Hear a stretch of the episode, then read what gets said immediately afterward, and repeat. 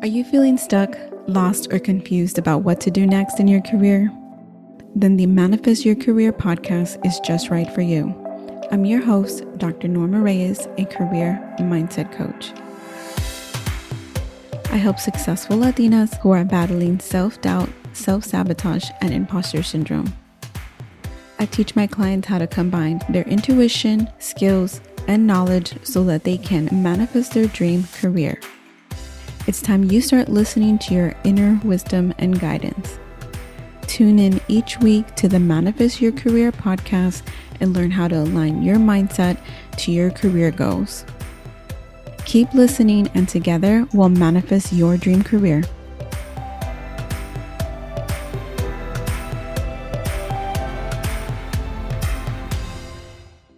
Hi, everyone. Welcome back this is episode 47, and today I have another guest for you.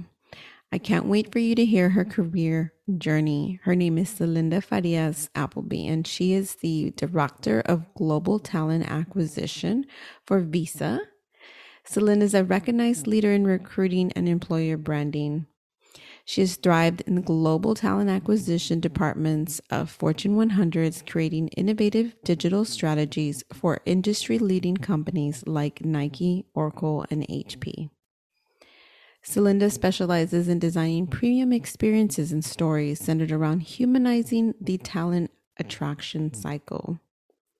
She's a recruiter by trade and has previously held recruiting roles within corporate and agency enterprises for the past 10 years. She's an avid sneakerhead and baseball mom who resides in Portland, Oregon, with her 14 year old twin sons.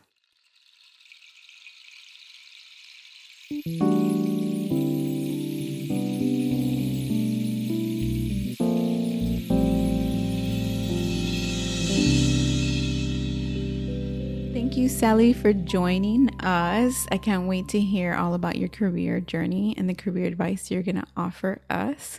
But first, tell us about your family background. Where did you grow up and who did you live with?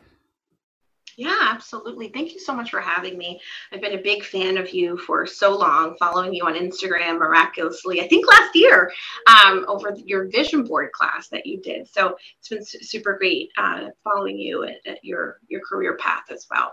So my family is Chilean, and uh, my parents are teen par- were teen parents when they had me.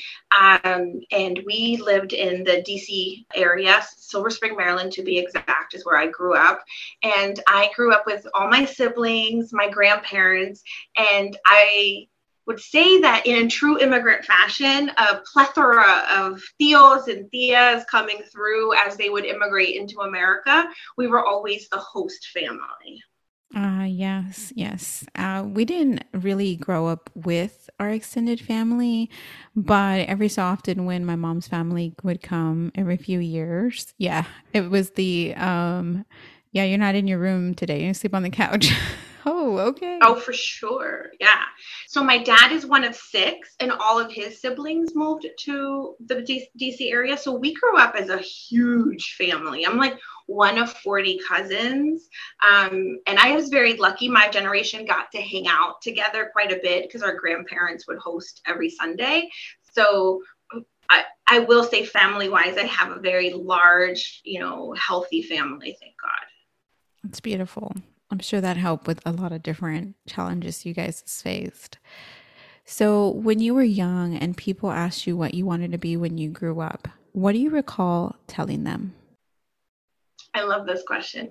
I wanted to be a lawyer uh, all the time from day one. My little Barbie's name was Samantha Smith. she was an attorney. Um, and I think I carried that passion all the way through high school. I was part of the Future Lawyers of America group and even got to go to court with that group and stuff. I obviously didn't pursue that path because law school was very expensive and my parents didn't have the money to afford any kind of college, to be honest.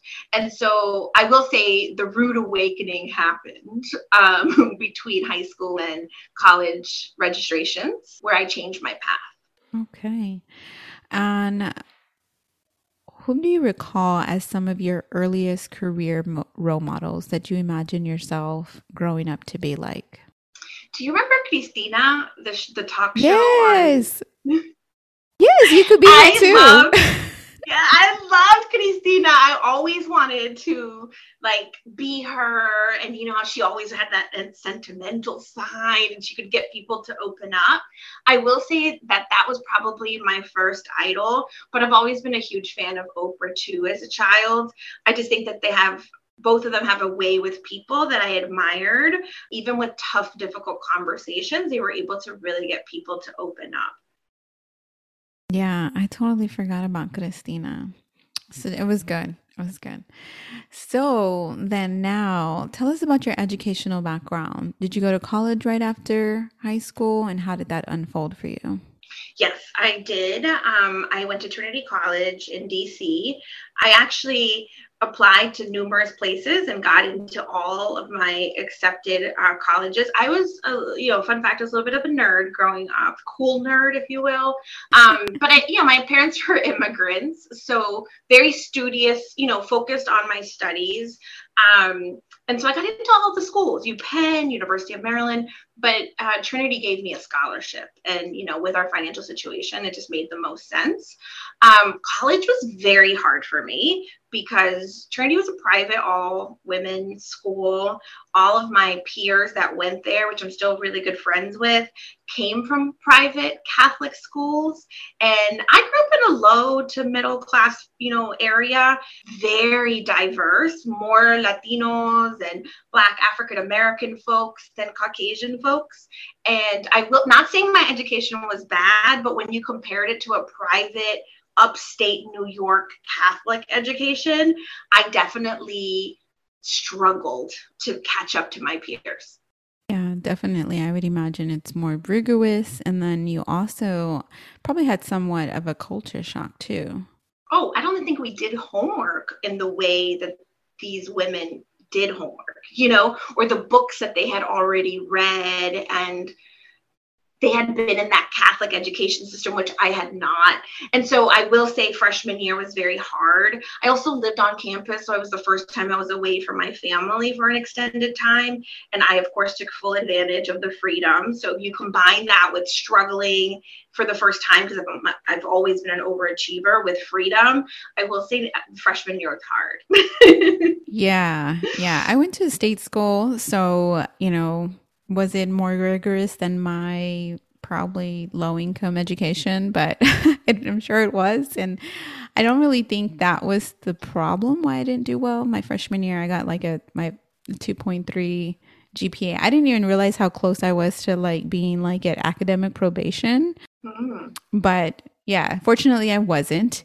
And I knew that I needed to change something. Part of it was just that I had never learn how to actually study. Right. Because I would go to class, just be there, take a few notes, and get an A. Mm-hmm. But in college, I mean, I guess you can kind of do that if you pay attention, but I don't think I ever paid attention in class in the beginning. Like, I just figured I'd just sit there and somehow just pass the test like I always did before. Yeah, I agree. Plus, our class sizes were smaller in college. I think my largest class was like 35 women. And I came from such a big public high school that I think there was so much attention also that was being given to me that I wasn't used to in college. And I always, and I had to work, you know, so part of my student loan required, you know, me working in the student affairs department. And I will say my peers weren't in that same similar boat. Not to make excuses, but I agree with you. I definitely wasn't taught to, to study or sit. I don't even think I had homework that much growing up.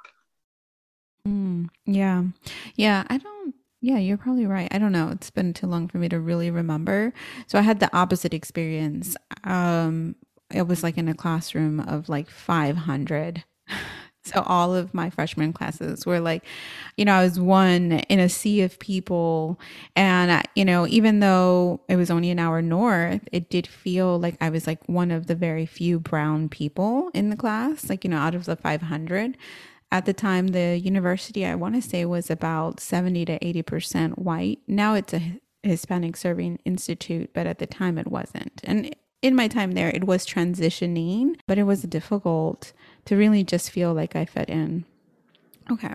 So now I want to hear how your career unfolded after you completed college. So during college, I bartended and I was really good at it. Um, and I made a lot of money, you know, and, and to be fair, I had to work all through high school. And so I forget what minimum wage was, but it wasn't what is now. And so comparing like my minimum wage job at cashier job at Kmart to the bartending, it was like night and day, you know, immediate cash flow. And so when I graduated college, I didn't want a job. I just wanted to stay bartending. And of course, you know, my immigrant parents were like, Are you crazy? Like, no. And so they forced me to get a job at least part time in an office setting. And I ended up at a staffing company and I was adamant. I was like, I'm just answering your phones, you know, with my little clickety clackety long acrylics. And I, and they're like, okay, well, you're never going to be a recruiter. And I'm like, I don't know what that means, but I'm going to just answer your phones. And we had a clear understanding, and I got hired immediately. And to, to flash forward there, I was a terrible receptionist, but a really good recruiter. I hung up on people all the time, but we would sit in these meetings back, you know, back then it would be the bullpen and they would talk about their open recs. And I would say, well, what about that, you know, candidate that came in? I pull their file, I'm like, they're a perfect match. And so within a week, they pulled me from the front desk and moved me to the bullpen. And I will say, I immediately fell in love with recruiting. I love, and not so much the process and all of the minutiae that comes with the job, but I love helping people find a job that's going to elevate them. That's been the core of how I've recruited my whole life. Yes, I absolutely love that. Um, so one of my first jobs out of college, was like my second job, was working for human resources for Six Flags, and I loved the interviewing part where I got to decide where they went in the park. Um, and I like to pride myself that I did a great job. I still do a great job picking who I select for my team currently. It definitely is a skill, right? And seeing that people have value, you know, every person has a value. It's just a matter of finding the right role for them. So that's amazing. And it sounds like you learned that really young. I wish I had had a similar opportunity because I, I know that I love the whole staffing industry and everything because I just think it's like an opportunity to learn about industries, but not really being in them. Correct. No, and I worked for a finance and accounting firm, and I to this day still count with my fingers. So I can't say that I was like really good at the finance side. I remember we had a like a client call and say they needed someone with journaling experience. Now we know what journaling means, right? General ledger and whatnot. I took that as like journaling in your diary, and I was like, oh my god, I write in my diary every day too. so I was definitely a mess in my baby, you know, recruiting days. But I agree, it's a skill. And I think it, it's centered on that core human piece, right? Because if you're able to see this person in your organization, it's a matter of finding where, right? The, the, the job can be duplicitous, but what team will they shine the best at? That's the part I love. Yeah, that's beautiful. Well, your current org is lucky to have you. So now I want to hear how that first job to where you are now. Let's share your career journey. Ooh, so I stayed in staffing for quite some time. Um, you know, I will be very honest with you. Job job hopper is a word that doesn't even make me feel bad because I definitely have been a career mover, um, and I tell people to do that. Um, primarily because you have to right, find the right fit and second of all, there's more money on the table. And sometimes as a Latina, they know that they can hire me less because I was making less, right? And so they give me a little jump. It's been great. So I jumped around in staffing, supporting multiple amazing clients for different roles across the C suite all the way down to reception and really loved it. In 2007, the economy, you know, we had our first little economy crash. I was also pregnant with the boys, I have twins, and I, um, and I decided, I was like, you know, I want stability. What does stability look like? I'm a big law of attraction and vision boarder, which is how I found you. And so I sat and mapped it out. And for me, corporate America became an obsession. And so I started really trying to figure out how to break into it. And I broke into HP. I, I, I introduced you to my friend Gina Porto not too long ago. Um, her brother got me the job at HP. And um, that was in 2009 or 10 and i joined as a recruiter and stayed at hp for about five years. The beautiful part what i will say about hp is that they had an amazingly well ran uh, human resources operation or a people org and you were able to raise your hands to try out new things on top of your work duties and that to me is amazing. Like i love a little little buffet of career mobility and I learned employer branding and recruitment marketing in that capacity. I helped them launch a career site. I, I helped them create a Facebook for the first time. I mean, sounds this is so antiquated, but I because of HP, I completely changed from recruiting into the recruitment marketing space or talent attraction, as you call it. Everybody calls it something else. And I've been sitting in this space for the past 15 years. I left HP, went to Oracle, then I went to Nike, and I'm currently at Visa. Amazing, amazing. Well, I won't make you share any chisme on any of those, but happy to share. Happy to share. Um, so, in your current role, can you tell us just a little bit more of what you're currently doing at Visa? Yeah, Absolutely. So I've been with Visa for about three and a half years. I am the director of global talent attraction. And basically, how I like to describe that, you know, to you, my parents don't really get it yet, but I'm responsible for all of the tools, strategies, tactics um, that the candidate engages with or a job seeker engages with before they hit apply once they hit apply it's another organization's not a problem but you know is a little swim lane to manage.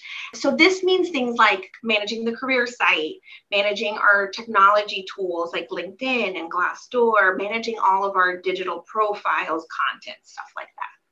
So interesting. So kind of like the candidate journey, you have like the first leg of it, kind of the front end. Yes. Okay.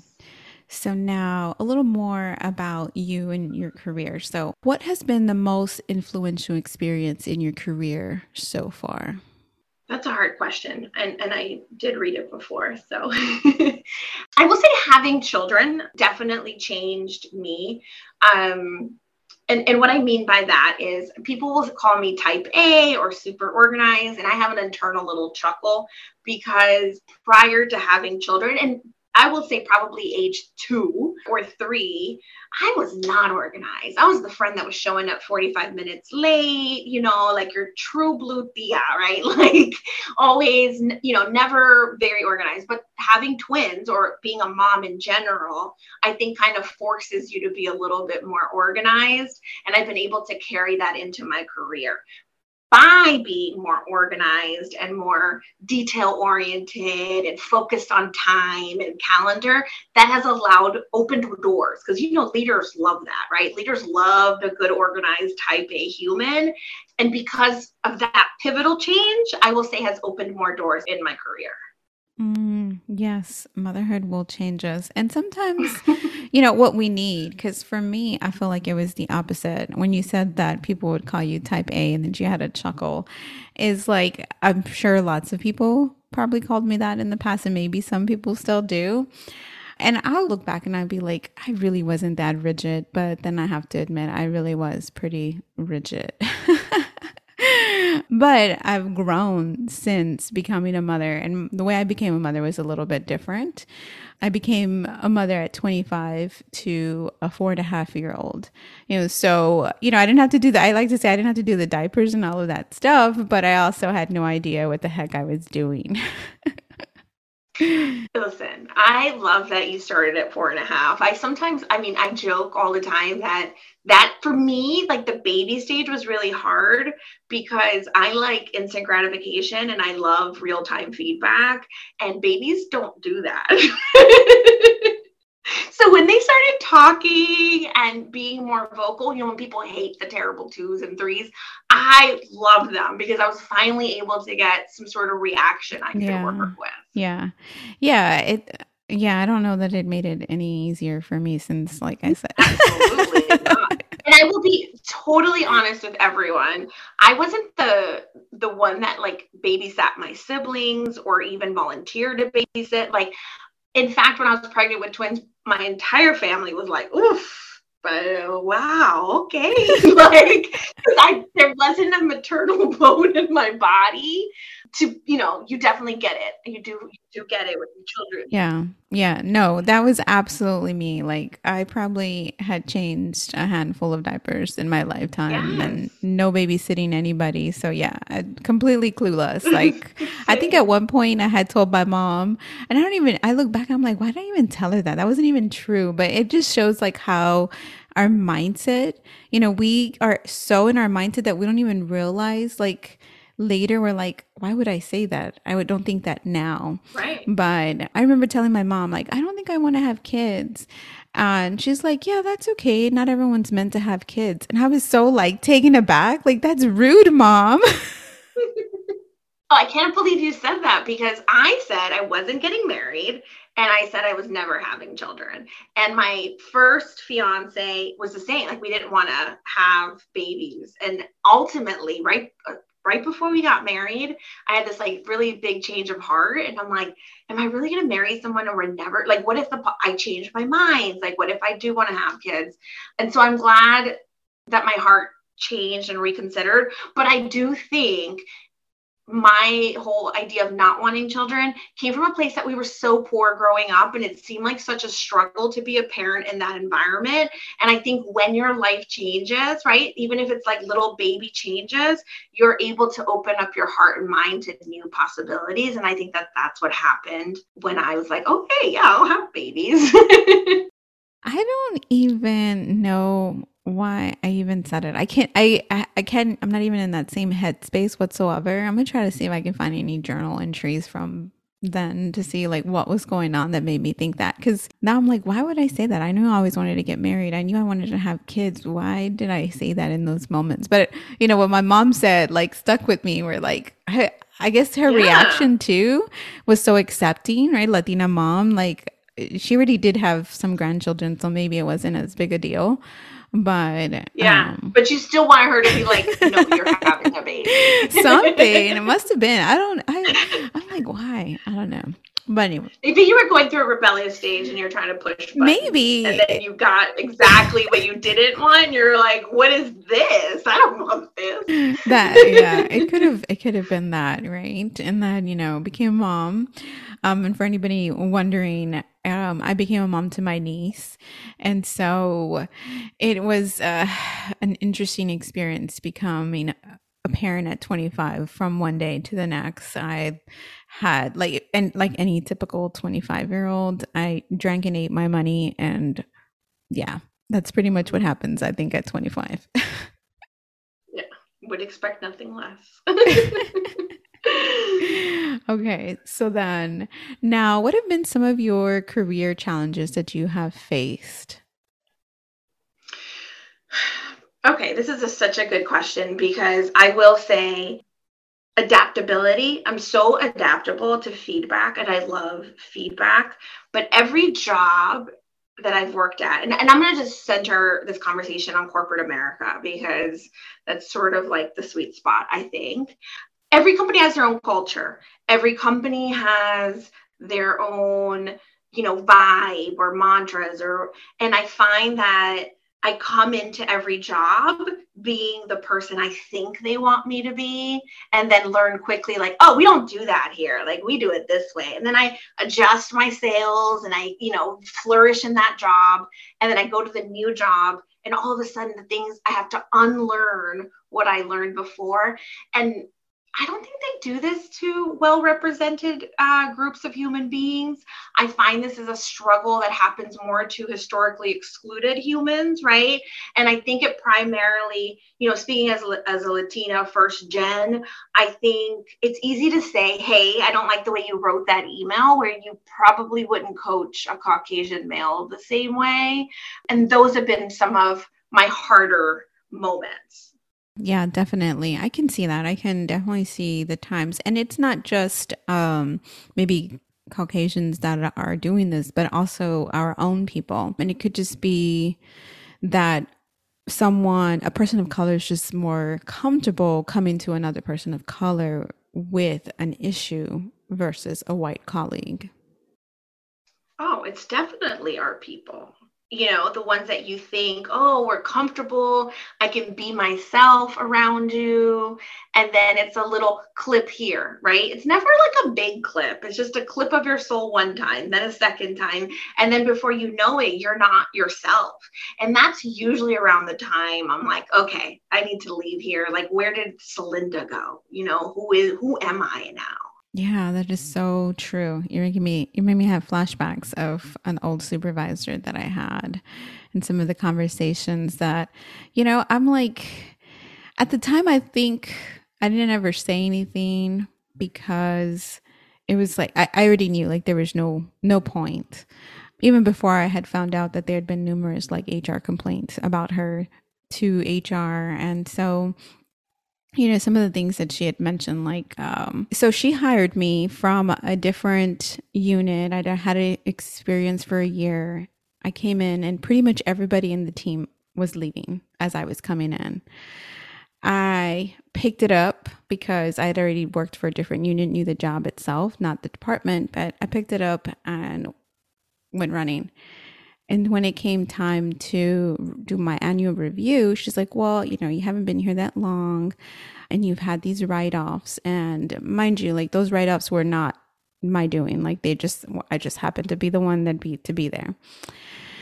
And so she's like, And I really actually didn't want to hire you for the position. I'm like, what did you even hire? Like, who says that? And why would you hire me if you weren't interested? After I'm here, the one running this, because there's no one else. Everyone has obviously left because you suck. And she's like, uh, but your previous supervisor did rate you well, so you'll be getting a raise. Like, okay, like I earned that raise. Thank you.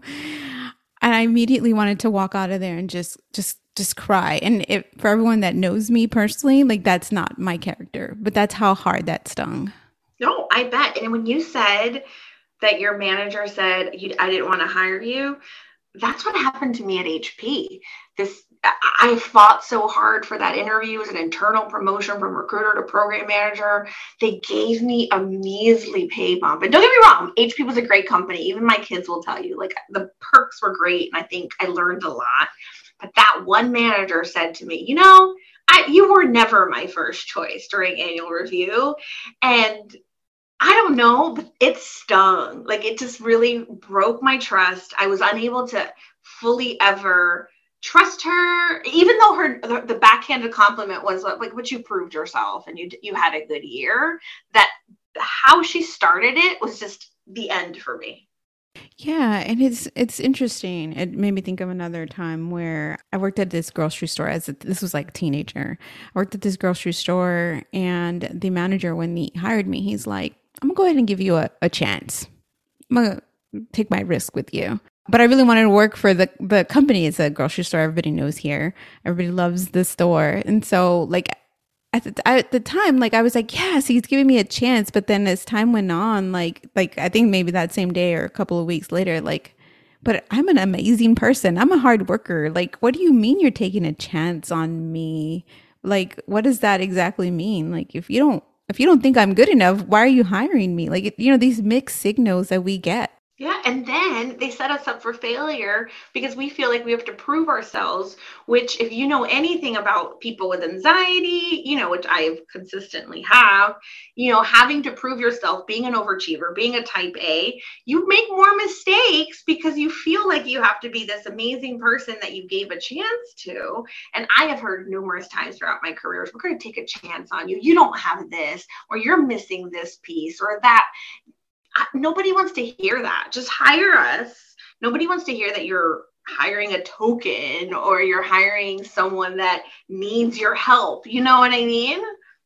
Yeah. Yeah. And hopefully, you know, these microaggressions will just begin to come to light more as more people talk about them, right? I don't think I ever shared that with anyone. No, I never say these things out loud. I will say, though, I want to go back to what you said, where you're like, this person mm-hmm. had so many HR complaints, you know, you, you later found out, but you never said anything. Me too. And I will say that was my experience at Nike, at Oracle. Like I kept having microaggressions. People would say things that the employee handbook or an employment attorney would be like, what just happened? but I I never felt comfortable going to HR or going to that, you know, that website where you can anonymously complain. I just don't think it's in our DNA as Latinas to go, right? Like you don't want to lose your job. You don't want to put a spotlight on yourself. What happens when they bring us both to the table? It's that conflict resolution that I struggle with on a daily basis you know who do i tell? Like wow you said something really inappropriate to me. Who do i who do i tell? Where i will say well represented groups in corporate america don't feel that way. Oh they will in one second contact the vp of hr and let them know what happened. Yeah yeah definitely. And and going to what you said about like who do we tell? Yeah who am i going to tell? What am i i'm going to tell my mom that and what is my mom going to tell you? She's either going to not really have a response or just be like, pues, you know, mija, dale duro, right? That's it. That's exactly it. I stopped telling my family about my corporate problems. In fact, I don't even tell my family when I interview anymore. I just kind of just say, you know, I'm getting a new job because I don't think they understand the why I'm leaving, the process of looking for a new job. Um, you know, if they had it their way, I would have, I would still be at HP. Yeah, yeah, I know. I don't. I don't know that my parents. I. I don't even think. Uh, well, I. I don't think I. My parents don't even know what I do. they know that I work from home, and it's funny. It's, yeah, they probably just don't think I do anything all day. I think my my family still thinks I'm a recruiter because that whole top of funnel situation I explained to you is too much, and it's fine. It, they love saying that. Oh, mi hija te va a ayudar con un trabajo. Just email her. You know, she'll help you. So I, I think they enjoy that, and I don't take that away from them, no matter what. I'm gonna have to ask my parents. What do you tell people I do? Um, funny, just random. I just thought about this. Whenever I started my business in 2019, I had gone to breakfast at our taco place nearby by my mom's and and I was like, "Oh, mom, I started a business." And she's like, "Oh, okay. What did you start a business of?" And I said, "Oh, I'm selling myself." And you know, I meant it as a joke, but she just looked at me like, "Oh, what?" But you know, I mean, literally, I am selling myself. Absolutely, but I'm dying over here on mute. I can already see her face. like, no, right? I know, and she knows me and my personality, so she's probably trying to figure out, like, well, I know you not, you don't mean in la calle, but what but, do you mean? Yeah, what do you mean? I don't even know that I could fully uh, explain it to her then. Um, I don't even remember what the rest of the conversation was. I just, uh, I don't even, and it's like unlike me to me even make jokes like that, but apparently I needed to that day. okay, so now tell us what has been some of the worst career advice that you've received? This is a really good question. I think um, when I first started my quest for bettering myself as an employee in corporate America, and it's a quest I'm continuously on, some of my first mentors were Caucasian men or Caucasian women who I think can get away with not saying their advice was bad per se. I think their advice was warranted and very um, good that they could pull it off themselves or people that look like them could pull off but i couldn't. And and some of that advice definitely got me in trouble in the way that i communicated. So for example you know some of my when i went from hp i was managing five people to oracle managing 20 that was a very big jump of people management for me. Um, I was ready for the challenge. I got to build my own team, and it was a very exciting time. But still, motivating the masses as a leader of a big org was new to me. And so I remember hiring a, like a career coach, if you will, to help me. And some of his direction was very uh, male, masculine aggression. That was not necessarily my style, but I quickly took it because I was like, esto lo que se hace en corporate America, you know? and I will say it didn't take like that wasn't my leadership style so maybe it just didn't work. It didn't land very well. My team was global. I had people in europe. I had people in you know latin america all over. And that was bad advice. Good advice for a people leader, you know, just lessons learned now is there isn't one style for everyone. You know, as a human, you have to adjust per human, right? You can't just have broad strokes and treat people the same way with the same expectations as much as you may want, right? Because if we think back, those are the managers we hate, right? You're like, why do we mm-hmm. all, why are we all under the same expectations? And so I will say, I try my very best to receive feedback from women that are in the same place as me on the same path because I find that we can commiserate with same problems and problem maybe even problem solve better than folks that have maybe gotten away with being that way. But that's not necessarily the right way for me. Yes yes i love that. I always say that you know take take what you need from the piece of advice and then make it your own because what'll work for someone may not work for you and what works for you may not work for someone else. I definitely can can see the differences now after working with a peer who was caucasian. And she you know she and i worked really great together and we learned our our styles just based in you know being becoming friends in our leadership styles but also how we ran the team. And so i was like if it came to writing an email i wrote the emails for the team. When it came to discussing the information she presented it because i could say the exact same words and it just did not come off because I just don't have that that you know you just got to know your personality and it just wasn't in me, right? I think I've changed my personality since then as well. Not that I've changed myself, but me as a person, I've grown and changed, right? And so, you know, she would deliver some message and everyone would see it as warm and fuzzy, even if she was telling you you're about to lose your job. Like people were like, she's so nice. And in the background, like, just, and not that she's not a nice person, but she was like ruthless right? And I'm actually the person who's very considerate of everyone else, but I'm probably considered the ruthless person. I find that because the stereotype, right? When you Google Latinas, you see Latina angry, Latina, you know, other things that are more sexual in nature. But for the most part, Latinas are labeled as angry, right? Your Latina girlfriend's gonna beat you, right? And it's just a stereotype that has been permeating it. We're getting better. This generation is not going to tolerate it. And I love our children for that. But because of that stereotype, because of the very limited films or or music that we make it into mainstream America, I find that I combat that too. I could throw in a happy you know, Friday, right, with a unicorn and say the same thing that my colleague is saying. And like, wow, are you upset today? And I'm like, what? No, like it's just very direct to the point. And what do you mean, right? But I think it comes with having to shake that perception that people have developed about Latinas.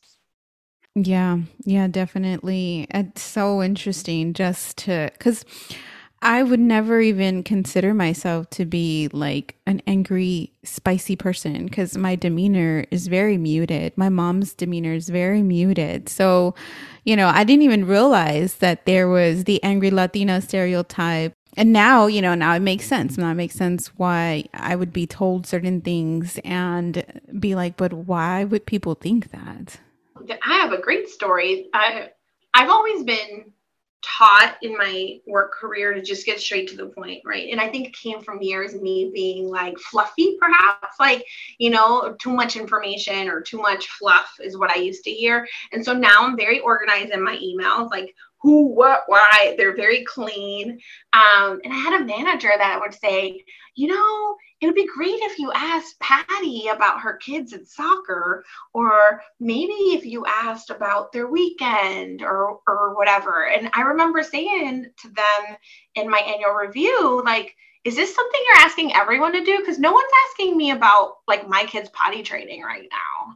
And her face was like, oh. And I'm like, I'm happy to do it if it's like all of us are doing it. And I think it comes again from that, like they either want us to be labeled angry or maternal, right? Like the mom, the Latina, you know, housekeeper, the Latina housemaker, right? But I, I have gotten so much better at pushing back and making sure people know, like, I hear you but I also don't notice anyone else doing it. So are we all going to start doing this? And once you put it that way, I think people are like, oh, okay, I can't really push her around. Took me a long time to get here, though.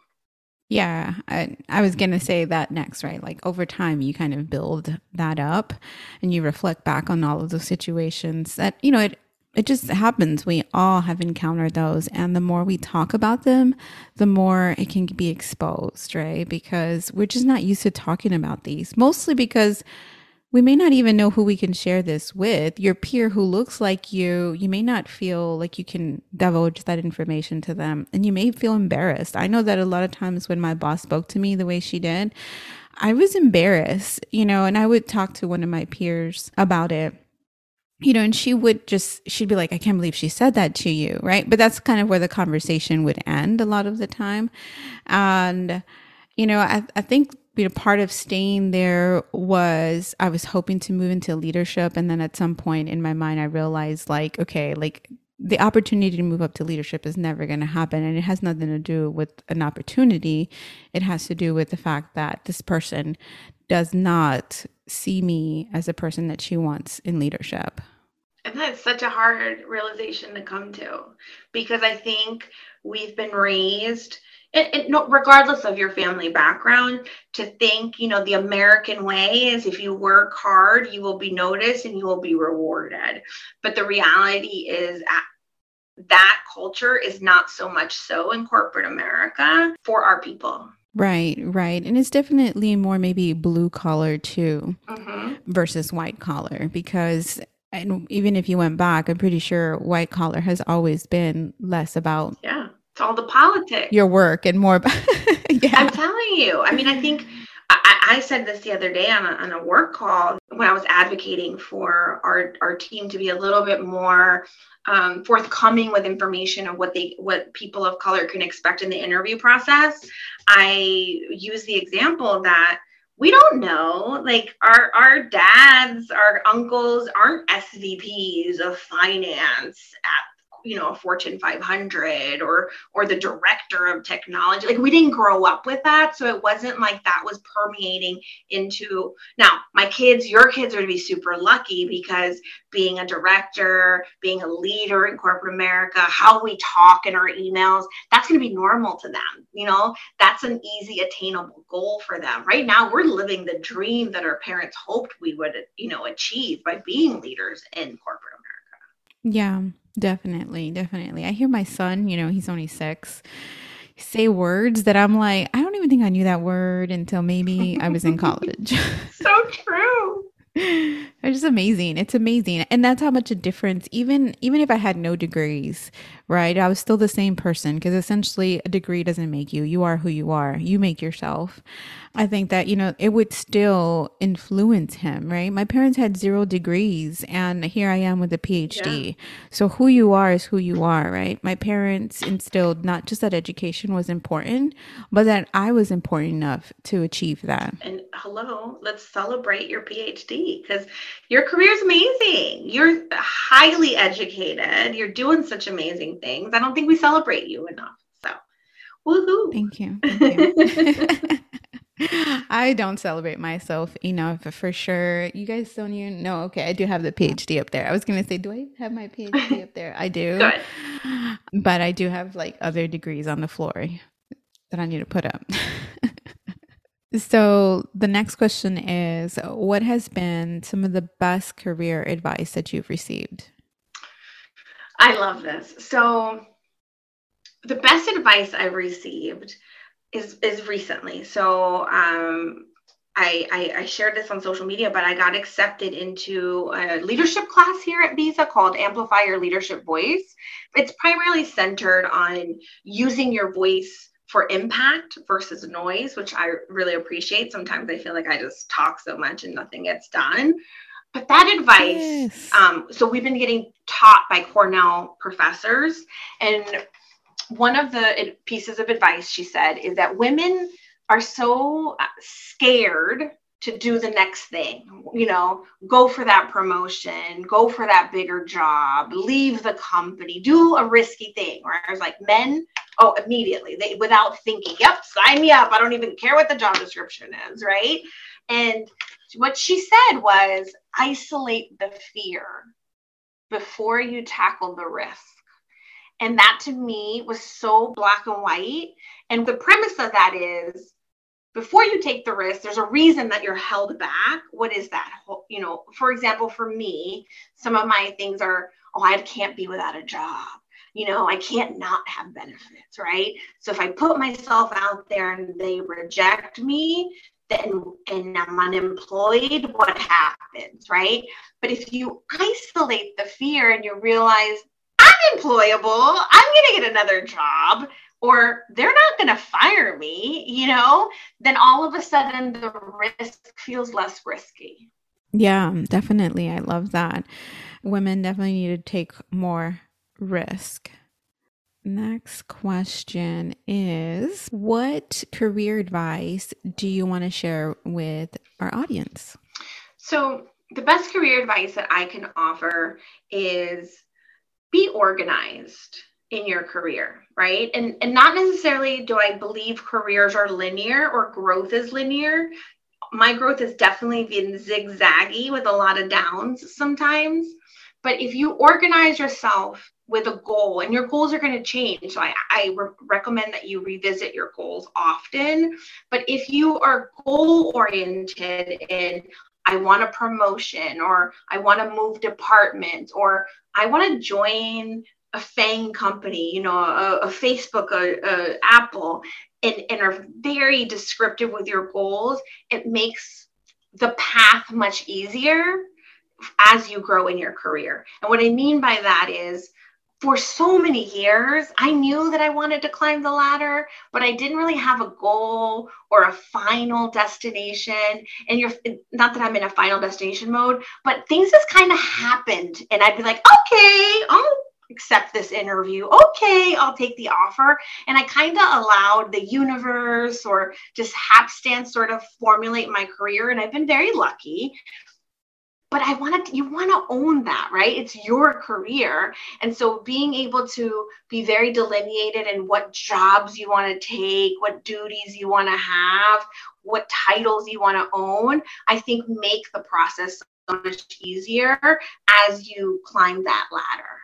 Yes, yes, I love that. Um, I think for myself, right, just to kind of on the other, on the flip side of that, if you're a person that's very goal oriented because for me, you know, when I came into this company, I'm like, my eyes were like, I want to be a VP. And really, in most roles, like, I want to be at the top, top, top. And for myself, though, I think, and, you know, everyone listening just take the take what works for you and see where you are right like don't just take anything we're saying and it's gold. It's gold if it works for you. It's trash if not. and, you know, for me, I think for like having that is great. But sometimes when I set goals, then I actually wrote down these notes from yesterday that I went with a client. Don't chain yourself to an idea. Don't chain yourself to a goal and remain curious as to where your career journey can go. Because when we fixate on this one tiny little position that seems like the world to us, we shut ourselves off to all the other opportunities that may come into us. Right. And so, you know, yes, set a goal. Goals are important. You need to have somewhere you're aiming. Otherwise, you're just going to be floating around and the wind will take you. But by you know, setting that goal, also just continue to look in the peripherals and see what's going on, right? What exactly, what other opportunities coming to me? What is my intuition telling me? No, I 100% agree. I think um, by allowing outliers, you know, phone call, a random call from a recruiter that you weren't expecting, take it you don't know where it's going to lead. The title may not sound like my goal, that stretch goal, but it's a good company. So I absolutely agree with you.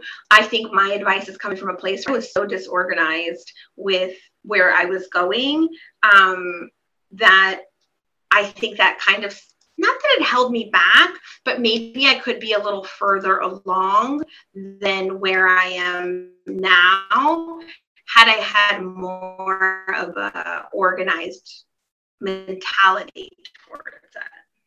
But I don't regret anything. I mean, I've worked for some incredible companies, done some great work.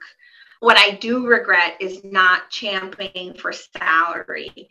I've I used to never negotiate. And I'd be like, okay, and then come to find out I was always below market. That's another advice. Research the salary, make sure you ask for more. There's always more money there for us. Like i honestly i do believe um, especially latinas. I mean it's we already know we're made we're pay equity report in november release that you know at that time i want to say it was something like 81 cents to the uh, you know dollar of a caucasian male. So we know there's money on the table for us. Yeah. Yeah definitely. There always is. Um and you know to follow up on that, like if you're negotiating, because I know I attempted to negotiate when I came into this role, not this position, but into the company. And at the time, they had the talent acquisition, recruiters, all of that laid out differently. And so, you know, I was trying to negotiate with the recruiter, and she told me no like she didn't even take it back to the hiring manager. She just told me no. Now being on this end, I realized what she did was not okay. And they've, you know, changed the processes because who knows how many other people they were doing that to because um now like we have to approve, right? And they have to come back and it's a whole actual process versus it just being very verbal. Um, she told me no. And then she also had the audacity to tell me that, well, I was getting a big raise from where I was coming from, which, okay. yes, I'm getting a big raise because I'm already underpaid working for right. a, a nonprofit. Mm-hmm. People forget that part that we're making up for years of being underpaid. Years. Yes, yes. And fortunately, it's something I will say, you know, is that one of my peers, she's now a director, but she really pushed for us to pay our staff more when we were when we were hiring people and I'm proud of that now. At first, I was like, well, you know, everyone else is making this. And she's like, yeah, but why not? It's not like it costs us anything to bring them in at the highest possible that we can. And now I do. I am one of the only people to do that. But it's because why not? You know, in behavioral health, we're already underpaid. Why am I not going to bring these people in as high as possible that I can do it? Yeah, of course. I don't even care what you were making before, unless I can't pay you, right? And then I'm like, oh, I got to be honest with you. I want to hire you, but I can't afford you, you know? But other than that, to me, it doesn't matter. This is what the job is going to pay a purple person, like, you know, nondescript of color, race, gender, yeah. you know, anything. And I'm going to give you as high as I can get away with all the time. I always have been this way. That's great. Yeah. And there is, at least in corporate, there is always more. You know, what I can bring people the highest, it's the highest that I can do it without approval. Exactly. You know, if I really like a person, then I can actually go above that. And it sounded terrible. if the person is valued at a higher rate, you know, I don't want to sound like if I like you, it's not like a personality, it's like a good fit thing. No, no, no, no. I know what you mean. Yeah. Yeah. So now, um, was there anything else that you wanted to share with us? Oh, I think this was so good. Thank you so much for having me. It was some really great questions. No one ever asked about my family, so thank you. They'll, I'll, I'll send them the, the podcast link. They'll, they'll enjoy being a part of it. Yes, yes. I like to share that because I feel like a lot of times, you know, we see people in their professional careers and then we make these assumptions that, oh, she must have had family help her or she must come from an affluent family or, you know, her family, you know, we, we just make assumptions. Um, same thing for even people who are white, like two of my peers. I just assumed that they were they grew up middle class. And you know one of them she talked about like they sometimes had to sleep in the back of her dad's camper because they didn't have anywhere else to sleep or live. And i wouldn't have known that if i'd gotten to know her.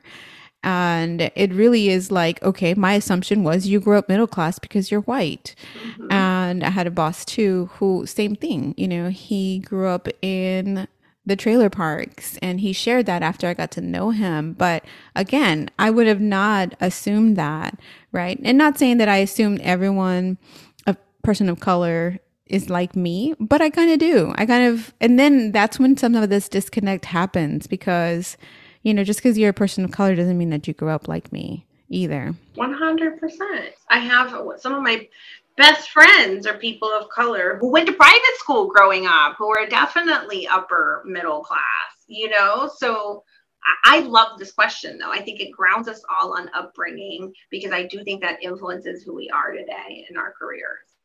Yeah, definitely. Did you want to share how anyone can reach you if they're interested in just following you on social media?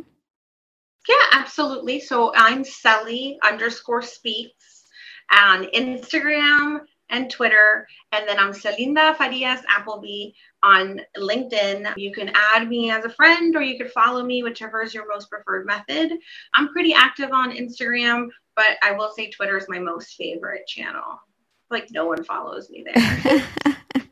I say all random things. Why is Twitter? I want to know. I know I see you posting a lot there. Why is Twitter your favorite? I want to know. I like hop in and hop out of Twitter, but I, I just Instagram is my favorite. I mean, I love Instagram because it's pretty. So the aesthetic is really nice, and I feel like it's curated. I think you know, I see it more as like like a Pinterest of ideas uh, from people I love, but Twitter is kind of like a free for all, and I think people just go on there and say whatever they want. It's it's not so prim and proper. And you know, I'll talk about my water heater problems, my children who I call my roommates. I'll talk about work, you know, and so it's. I feel like the expectation is you could be a little bit more yourself there no one is expecting you to show up with your suit on is kind of where i'm going with it. And i think that allows for a lot more genuine conversation. You know it's funny you talked about you know instagram being aesthetic and stuff. You can look up like it, their natal charts like their astrological charts like of the companies. And instagram's like a libra which is very much about the aesthetic and looking you know pleasant and I want to say Twitter is like an Aries, which of course, you know, it's like don't care, just just whatever you want to say. Yeah, fiery. You know, you got a little the T is always on Twitter. well, thank you so much for being with us, Celly. I can't wait for everyone to hear this episode. This was fantastic. I really appreciate you. Thank you so much for having me on. And I know we're going to talk more after this. Yes, you know it. Thank you for listening to the Manifest Your Career podcast with me, your host, Dr. Norma Reyes, a career and mindset coach.